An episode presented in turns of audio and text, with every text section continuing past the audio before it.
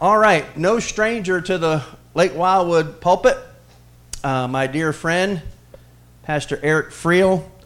And Eric, I, I'm trying to think back. I know when I first met you, I don't think you'll remember this, but it was at one of your close family members' funerals in, at, at Snow's on Cherry Street. Yeah, somebody that was a close family member, older. I don't, I don't know if it was who. Okay, and that's the first place I ever met you, and that was at least 12 or 13 years ago. And then God sovereignly had our paths cross again, and uh, we became friends, and now hunting and fishing friends. Um, but more importantly, we are, we are brothers in Christ because of the gospel that neither of us deserve, but both of us are tremendously thankful for. Um, I tell you what I appreciate about this brother. Um, it's one of the older fellows in his church I, I, met, I ran into at the golf course. You know who I'm talking about, the cheery fellow. and here's what he said about Eric Freel. I don't know if I ever told you this, but we were talking about his pastor, and, and this man who was had pastored in his life said this. He said, I have never in all of my life met a more word saturated preacher. And I don't think there can be a better compliment. And surprising from that particular individual, no less. But a fair observation. And that's what I love about this man is that um, his sermons may not contain all of the elements that you think should be in a sermon, but they'll never miss the main element that should always be in a sermon.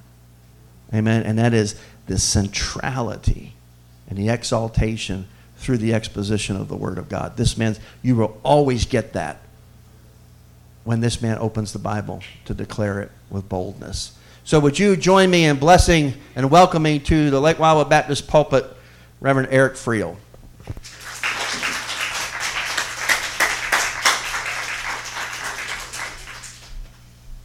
Thank you very much. It is good to be back here. Thank you. Turn that mic up. For the Just make sure invitation. it's glowing.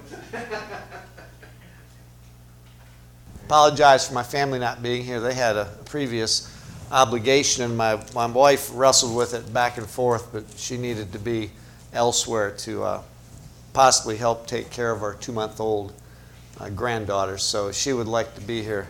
Uh, my apologies for that.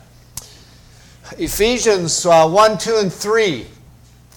When the church that I helped found had its constituting service, we had two pastors come, pastors that had been instrumental in the founding of the church, gave us good counsel. One of them I asked to do a 10 minute uh, exhortation to the congregation. What is expected of the congregation in a church constitution and being a church? He selected the book of Ephesians. 35 points later, an hour and 20 minutes. I am not making this up. He finished. it was, uh, we went beyond the point of anger to the point of how much longer can he go? So, with that being said, we've only got uh, three chapters today. We should be able to cover that by nap time. Let's pray as we uh, delve into God's Word this morning. Father in heaven, we thank you that you have given us this very clear revelation. In fact, creating uh, the most precise language that the world has ever seen to communicate it in. We thank you that it reveals you. It tells us of your existence, it tells us of your nature, it tells us of those things that are central to you, and we praise you for that. And Father, we confess that within us, because of our fallenness, is a constant battle against that. So we pray that your Spirit would win this day and that uh, the Word would be highly valued and it would have an impact upon our lives and not just be something that we consider for a few moments. We ask the blessing of your Spirit here in this place to do all that He is willing to do, and we do so in Christ's name. Amen. We're going to take up a subject this morning, and it's the subject that you see on the screen the centrality of the church. It is a vitally important subject, and as you look at that, Uh, you can see, and uh, I'll ask you a question what has replaced the centrality of the church in modern time? Everything. But everything is focused upon one thing the self.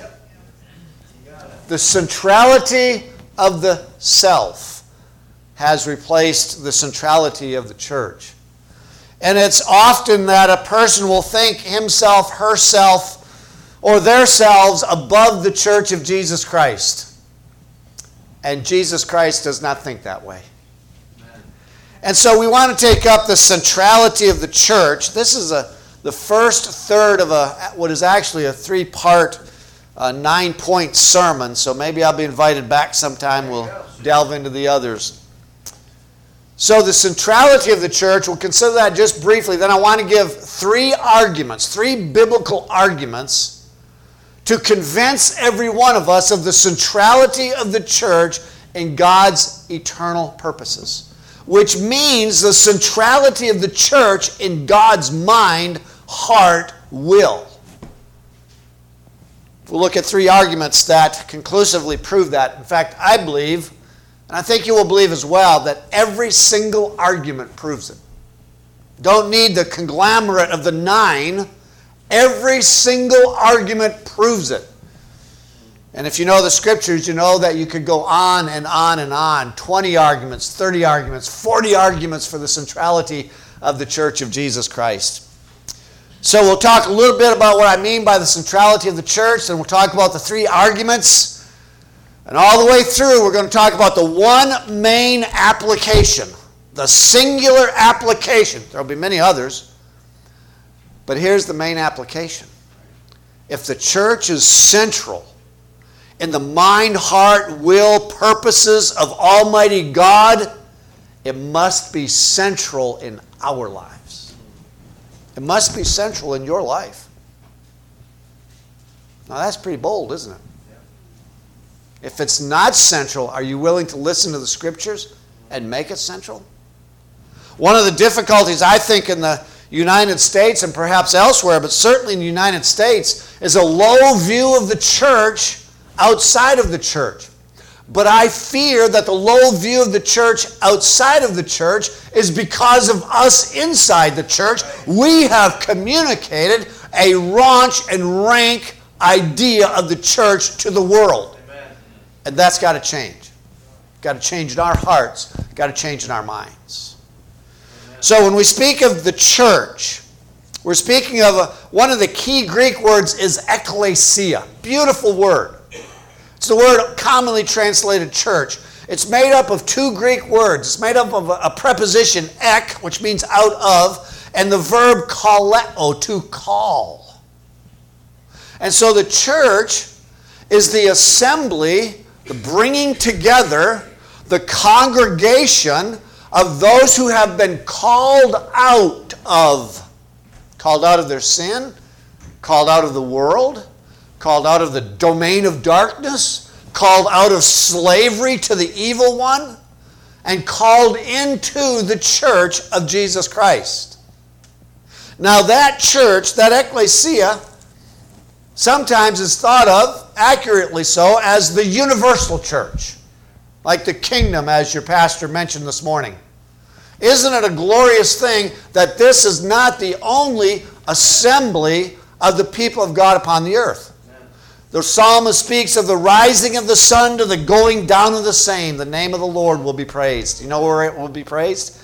In the church of Jesus Christ and it is this very day. We are continuing something that started at the International Date Line some hours ago and is going to go to the International Date Line some hours ahead, where the world is standing and gathering and worshiping in the church of Jesus Christ. It is a magnificent thing.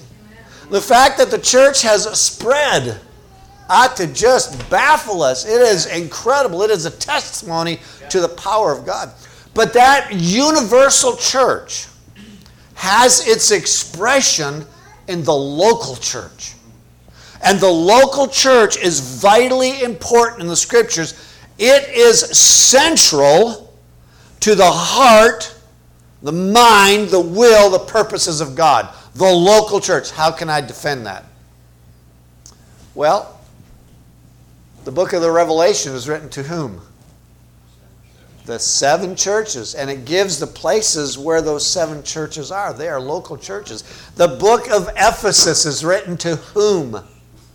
To the church at Ephesus. The epistles written to the church. So, what I want to hone in on and, and impress upon our minds, it's not just the church universal, it's the church local that is central in what God is doing in this earth, central to his heart. What's that mean with reference to Wildwood Baptist Church? And we've got to get the, we've got to get the implication of this. This church is not a happenstance church. It's not a, a feel good church. It's not something that God is too busy for. You know, I drove by one of the big churches in Macon. They've got a, a sheriff out front directing traffic, massive amount of cars. God's concerned about those churches, but not about us here because I mean, we're, we're just a few.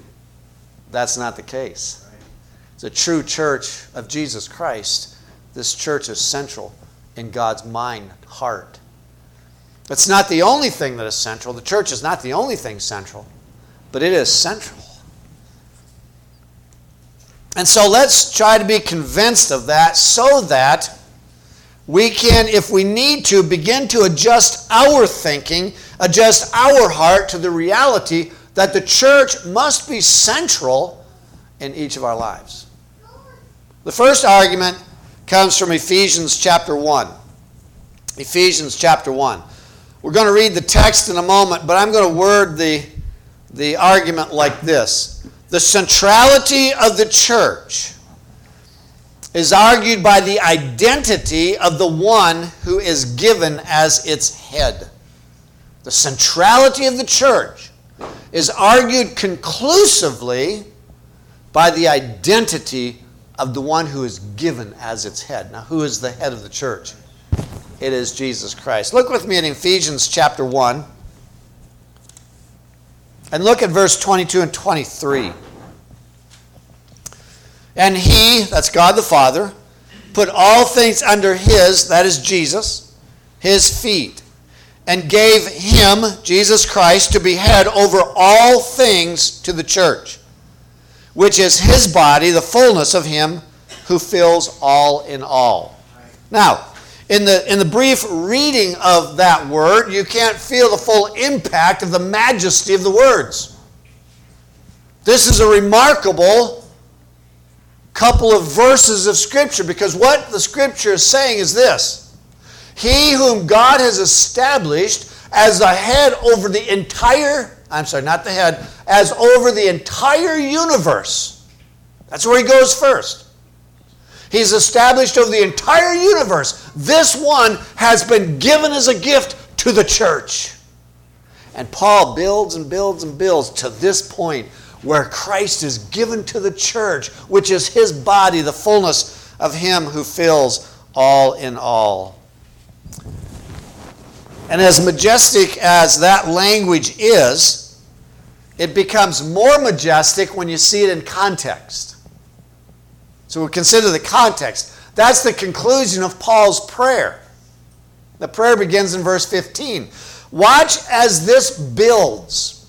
Because what Paul is doing is this he's giving you one step of glory, another step of glory, another step of glory, another step, and he's concluding with this Jesus Christ, who rules the universe, is given to the church as its head. And he's not given to anything else. He's not given to the country club, the hunting club, any other club. He's given to the church. So watch this language. Look at verse 15. Paul begins his prayer there. He's heard of their faith, and so he does this. Here's the first part of the prayer He gives thanks. He says to Almighty God, I have heard of the faith of those who are in the domain of uh, the worship of Diana. Remember in Ephesus? The statue that had been lowered down from Zeus from the heavenly places and established in this temple. And, and it was the focus of the city, and they worshiped Diana. And Paul says, I give thanks to your God, that in that stronghold of Diana, the domain of darkness, you have established a church with these people. Amen. You have saved them from that kind of destruction. And I thank you for that. So here's one of the applications to us. In each of Paul's letters, in most of Paul's letters, when he begins, he tells them that he prays for them. And when he tells them that he's praying for them, almost always he says this I give thanks to God. I am constantly giving thanks to God for you. How we ought to practice that in our churches. We're good at grumbling and complaining about one another, aren't we? Or grumbling and complaining about another church of Jesus Christ. But are we good at giving thanks for those? I marvel at times at the book of 1 Corinthians. You know, if, if we saw that church next door, we would be tempted to say, oh, that's not a church at all. Look what they're doing. Because they had some major problems. And yet, Paul writes to them, addressing them as a church, acknowledging their faith, giving thanks for them, and then saying, okay, but you got some problems here, and we've got to work on them. He doesn't throw them out. So we need to pray and give thanks for one another. Are you familiar with C.S. Lewis's uh, Screwtape Letters? It's a, just a beautiful passage in there where the, the man has been converted and he's praying, and he's praying for his mom. And as he's praying for his mom, he's praying for all the things that God would change all of the things in her that bothers him. you ever pray like that? So as he's praying for his mom, he starts to get irritated. And then he starts, he gets mad, and then he's got to stop praying because of these things that his mom does. We know how to pray like that, don't we? How much better to give thanks. But then Paul asks for one thing. He gives thanks, but then he says, I ask one thing of God that he would give you the spirit of wisdom and revelation in Him. We, we could sum this up. Paul prays that you would know God. What direction for our prayers? You know, I, I don't know the practice here, so I'm not picking on anything, but so often church prayer times become hospital lists. Dear Aunt Maud stubbed her toe and broke her toenail, and we need to pray for her and we don't pray that dear Aunt Maud would grow in the knowledge of God. And it's so vital because Paul says this if, if they will grow in the knowledge of God, if, if God will grant this to you, then you will know three things. You will know, first of all, the hope of his calling. God, open their eyes. By the way, when he says here wisdom and revelation, that word revelation is apocalypsis. It is only used of God giving the revelation. In other words, God has to open our minds to understand this. You see why we need to pray for that with one, for one another? And if God opens our minds, Paul knows then we will know the hope to which he has called us. Now, hope here is not wishful thinking.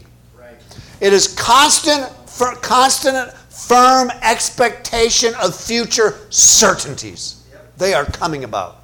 Too often we think, people think uh, the Christian hope is just wishful thinking. Oh, just somehow I wish. That's not it. But see, we won't get that unless Paul answers the prayer. I'm sorry, unless God answers Paul's prayer, that he would open our minds to wisdom and revelation. We would know the hope of his calling. Now, get this second one. And notice again the climb and the glory of these things. Verse 19, I'm sorry, verse 18, the middle part. And what are the riches of the glory of his inheritance toward us who believe? Did you hear that? He prays to God that God would give the Ephesian Christians the spirit of wisdom and knowledge so that they would know this the glory of their inheritance. Do you know, Christian? The inheritance that you have got is is practically unbelievable. The Spirit is the one who opens that up to us. The glory of our inheritance. That is fantastic. Do you know what that inheritance is? I can tell you in one word God.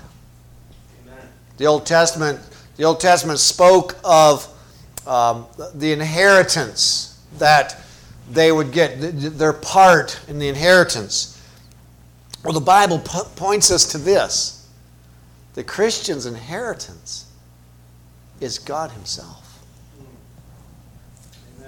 And so it's building and building to know the hope of the calling, to know the riches of the glory of his inheritance. And here's the third and last thing. Verse 19 the exceeding greatness of his power toward us. now think about this for a moment. To talk about the power of God seems like would be enough. This is the power that he spoke and it came into being. Does that ever blow you away? He spoke. He didn't go out to the workshop, bring out some stuff, construct a universe. He spoke. And the universe came into existence. It's amazing to me in, in Genesis when he talks about the creation. He brings he creates all these things and it says this, and he also created the stars. Yeah. There's more than 350 billion galaxies. And it's such a small thing in God's power that the scriptures just say this oh, and he also created the stars. But notice this the exceeding greatness of his power. Not just the greatness of his power, but Paul wants us to know the exceeding greatness of his power. One of the translators, John Stott, says it would be better to translate that the energy of his power. And really, the Greek word here is energos, one of the, energia, and it means power or energy. So the energy of God's power, what is it like? It's it's inexhaustible. I've got a sister right now who's having some some heart tests done because she's very low in energy. She does something, she just she's wore out. They're thinking, well, something's wrong with the heart. God never experiences that. You ever get tired? You ever come to a point in the day where you say, I got to lay down, I got to sit down. I've gotten to the point now where uh, at times the tiredness is painful. God never experiences it. And Paul says, I pray that you would know that. It's toward you. It's a personal power toward you to live a godly life. And so we say, well, Paul, describe that power to us. And he does so in three stages. He says this it's the power that raised Jesus from the dead. And you know what we say about that sometimes? Oh, I've heard that. This guy has preached that for years. Uh, yeah, he raised Jesus. From, hold it. He raised Jesus from the dead. You know, part of the impact that has on me? It scares me. Yep. I've been around dead people. That scares me. Jesus' brain had stopped. His heart had stopped. No more blood flowing through his system. His lungs had stopped. He was dead. And God raised him from the dead. What power. Don't get so accustomed to that that you say, yeah. No, it's, it's an awesome thing. Paul wants us to know that. He raised him from the dead. Then he did this. He exalted him to his right hand and put him over all principality and power in the heavenly places. The heavenly places appears five times in the book. Very significant. In the heavenly places, the, those in Ephesus would have thought of Zeus and his cronies ruling in the heavenly places, the spiritual realm. And what Paul is saying here right now is no, Jesus Christ was raised from the dead, and he was given authority in the heavenly places over all spiritual beings, over everything. It's interesting, isn't it? Do you know anybody that worships Zeus? I know that there still is some, but I don't know anybody that worships Zeus. I don't know any Zeus worship center around here, but I do know those who worship Jesus Christ. The gospel goes uh, towards the heart of the Roman Empire, and it's God smashing and smashing and smashing the domain of darkness. And he does it with just a couple of guys. He does it with very few. Doesn't send a whole army in there. And he smashes strongholds of the domain of darkness. That's his exceeding great power toward us. He rules. And then here's the third thing third expression of his power. He raised Jesus from the dead, he exalted him from, to his right hand. And the third expression of his power is this, and it's the highest expression of the power in this verse, in this section. He gave him to the church. Only he could do it. He, God the Almighty, gave Jesus Christ, the ruler of the universe, to the church. Again, you know one of the effects that has upon me? Makes my knees knock. Makes my knees knock. Because I've been one of those who, at times in my life, has grumbled against the church, complained against. Who in the you know the 1970s, there's a flurry of books that came out. Well, a few books came out saying the church isn't needed. I can worship God on the beach just as well as I can in the church. No, you can't. You know why? Because God doesn't allow it. It's not God's way. Jesus Christ has been given by the Father as the head of the church. And when we act or rebel against that or don't value it, we are devaluing Almighty God and His gift of Jesus Christ. What is the church? It says here it's His body. It's the fullness of Him who fills all in all. I don't know all that that means, but it sure sounds like it means something really important, doesn't it? Jesus Christ, His church, which is His body, it's the fullness of Him who fills all in all. So let me ask you this morning what is your view of the church of Jesus Christ?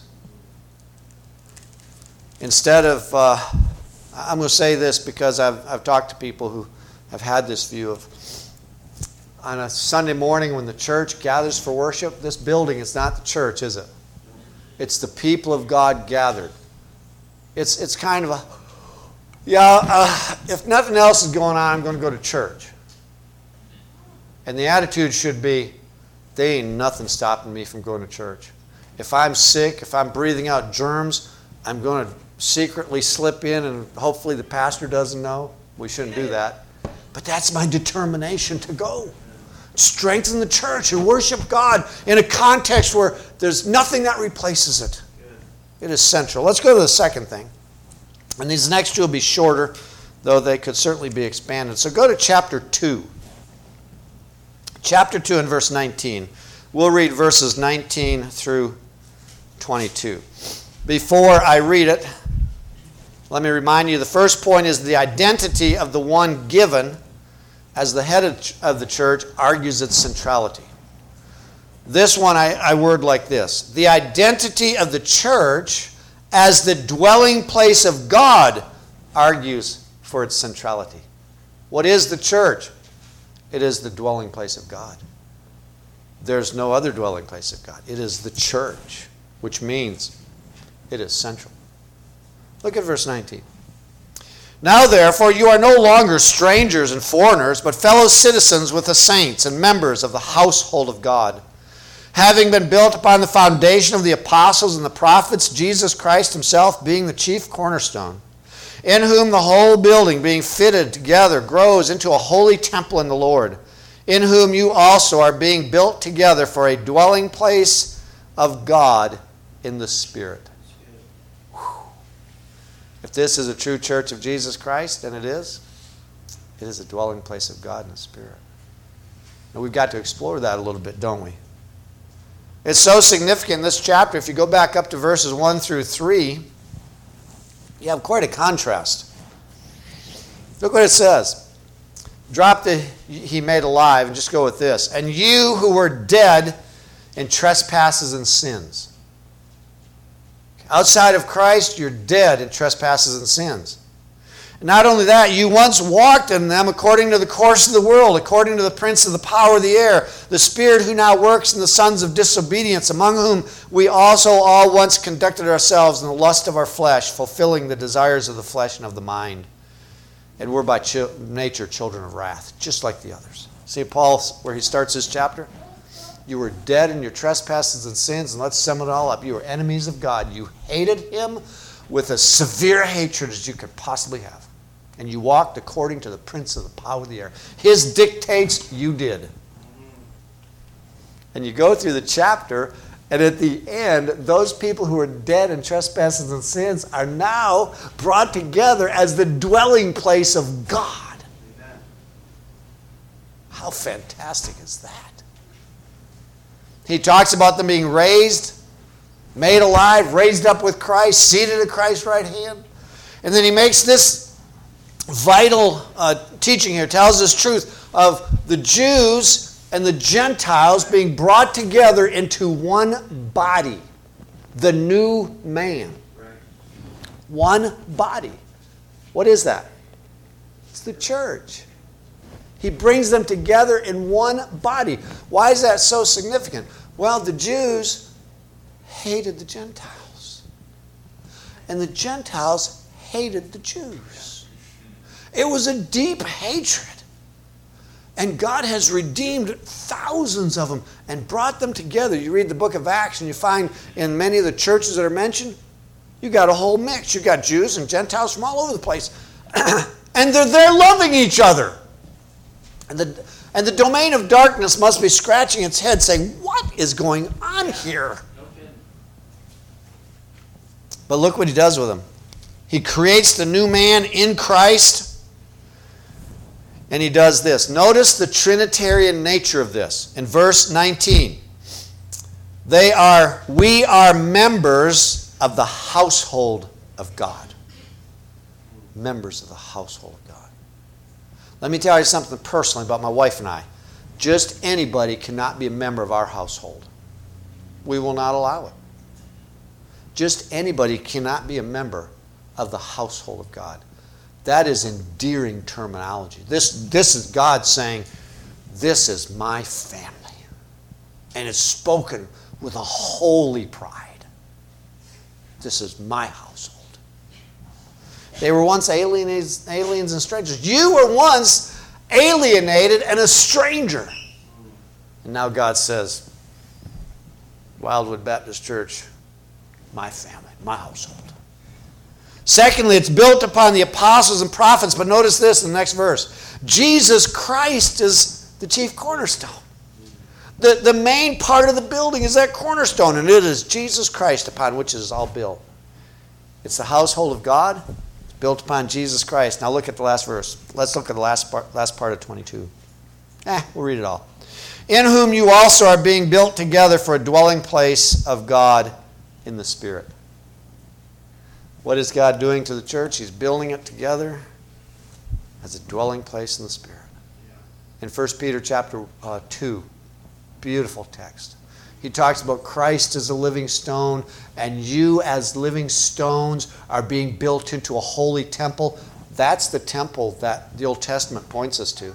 It, it, it's not a building over across the seas, it's the church of Jesus Christ. That's what Jesus Christ is building. It's a, a temple built by living stones so God can dwell there. It's, it's, it's so powerful. David wanted to build the temple, didn't he? He said, Here I am living in this house, but where's the house of God? I've got to build a majestic temple. In fact, he says it will be the most spectacular building on the face of the earth. And God corrects him and says, David, where will you build a temple that I can dwell in, a house that I can dwell in. I occupy the heavens, David. I fill the universe. What house would you build? But you know what? It wasn't David's role to build that, it was the role of Jesus Christ. And Jesus Christ upon the earth says this I will build my church, and my church will be the dwelling place of God in the Spirit. Gives me chill bumps. I got them right now. You know one reason why? That's scary. It's times when we have a low view of the church, times where we communicate to other people, oh, my church is stinking, does such and such. We're speaking against Jesus Christ is the builder of the church. Is that your view of the church? If it is, it needs to be communicated. Last argument, and we'll be maybe even briefer here. Chapter 3. I don't know about you, but, but my, in my limited little understanding of things, those first two arguments, they're powerful, but they're breathtaking. We have been given Jesus Christ as the head. We are the dwelling place of God in His Spirit. But this next one is even greater. It is, again, dearly unbelievable. Look at this, verse 10. The mystery here is the church. You can verify that by studying verses 1 through 7. So um, we look at verse, halfway through verse 9. Let's start at verse 9. And make all see what is the fellowship of the mystery, which from the beginning of the ages has been hidden in God, who created all things through Jesus Christ, to the intent that now the manifold wisdom of God might be made known by the church to the principalities and powers in the heavenly places. Y'all, we have a job to do. And the job is this is to teach principalities and powers in the heavenly places of the almighty power and wisdom of God. Well, here it says the manifold wisdom of God. Isn't it interesting? When I started teaching, I had a chalkboard. I love a chalkboard. Then we went to a marker board. Then we went to smartboard and PowerPoint. Whatever it is. Chalkboard, marker board, smartboard, PowerPoint. You know what the church is? It's all of those upon which God is teaching a lesson to principalities and powers in the heavenly places. Peter picks up on this again in 1 Peter, it's verse 12, 1 Peter chapter 1, verse 12. He talks about the, the Old Testament prophets writing, not understanding what they wrote, knowing that they didn't write for themselves, but they wrote for us. He says that. But they were ministering to us and then the next statement is this things which angels desire to look into. You know, when Isaiah wrote Isaiah 53, the greatest revelation of Jesus Christ in the Old Testament is suffering. Isaiah didn't know what he was writing, he didn't know the fullness of it. He was writing for me. How can you not love the scriptures? He's writing to tell me. And the angels picturesquely, they're sitting, they're on the edge of their seat saying, What? what? Look. Look at Lake Wildwood Baptist Church. Look what's going on down there. Whoa, the angels are desiring to look into it when ungodly people now start to live godly lives. And this has got to truly confound them. When, a, uh, when, a, when the selfish people of the United States and the church is selfish, like 2.5% of the church regularly tithes. We're a bunch of cheapskates. I don't mean to offend you. Uh, the church in general. It's got to confound the principalities and powers when people in the church take their wallets out and give sacrificially to the church. Could you, you could take that money and buy things for yourself and put them in your house with the other things that we buy for ourselves and we give it to the church. They've got I don't know what's going on, but this is powerful. Look how it has changed their lives. But look at this. So the church is designed by God to be the main instrument of revealing his manifold wisdom to principalities and powers in the heavenly realms. But now look at the next verse. According to his eternal purpose. You got the significance of that. Let's go back here before the creation of all things. We'll go back here to the eternal decrees of God. Nothing exists, but God is decreeing, and He decrees that His wisdom will be made known through the church. Whew. Husbands, how do you love your wives? Do you love them as Christ loves the church? Wives, a nasty word in our day. Do you submit to your husband's leadership? Children, do you obey your parents in the Lord? That's not the norm in our culture, is it? And it's becoming more and more when people see that, they say, weirdos. And when the angels see that, they say, wow, what is this? Is the power of the gospel. God decreed it in eternity past that he would use the church to reveal, look at the, rest of verse 11, according to his eternal purpose which he accomplished in Christ Jesus our Lord. It connects us with the very work of Jesus Christ. Three arguments for the centrality of the church. He who is given as the head, Jesus Christ, given by God. the identity of the church. Nothing else is the dwelling place of God by His Spirit. And then the church's role by divine design to reveal God in the heavenly places. Wow. Nothing else. So I ask you again this morning what is your view of the church of Jesus Christ? Oh, how it ought to grieve us that we as the church have communicated to the church and to those outside the church a low, stenchy view of the church. And we ought to be communicating to them a, a view of the church that is equal to Christ at the right hand of Almighty God. What a privileged people we are. Let's pray together. Lord our God, thank you for the glorious church of Jesus Christ. To us here on the earth, at times, she does look very ugly. She looks um, uh, troubled, and yet you are doing a marvelous work. And you have given Jesus Christ, the ruler of this universe, as the head of the church. And we bless your holy name for it. We pray for the church as it covers the face of the earth. May it have a high view of itself in light of your view, and may it communicate that view to others. We pray, Lord, that the churches here in Macon and Central Georgia, that we would do the same, that we would not bring the name of Christ down because of our view of the church, but because of our view of the church, the name of Christ will be exalted and sinners will come to salvation. We ask it in the glorious name of our Savior, the head of the church. Amen. Amen. Thank you, brother.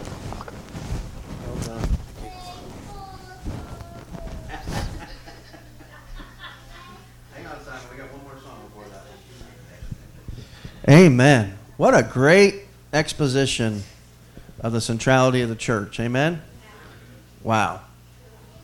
Well done. And I, I'm. We just need to respond to that today, don't we? We need to respond to what it, and answer that question. What's our view? And do we value her like we should? Had that discussion this morning with someone. This is why we go. This is why we get up early. This is why we we, we, we get ready in advance because she is worth it. The church is God's plan. She's central to all of history. She must be central to us. Amen?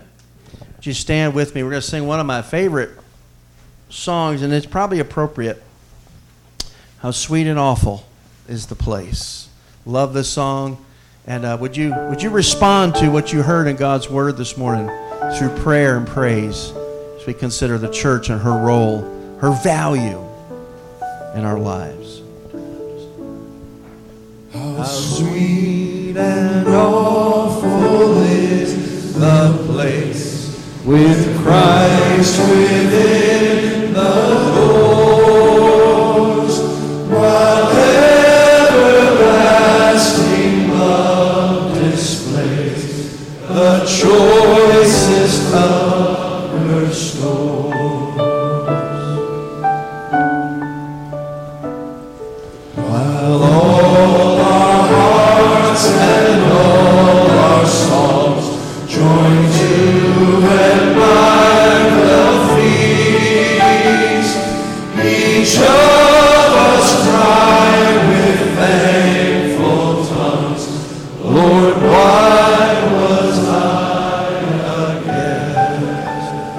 Imagine that, the likes of us invited to be the bride of Christ. was I made to hear thy voice and enter wildest room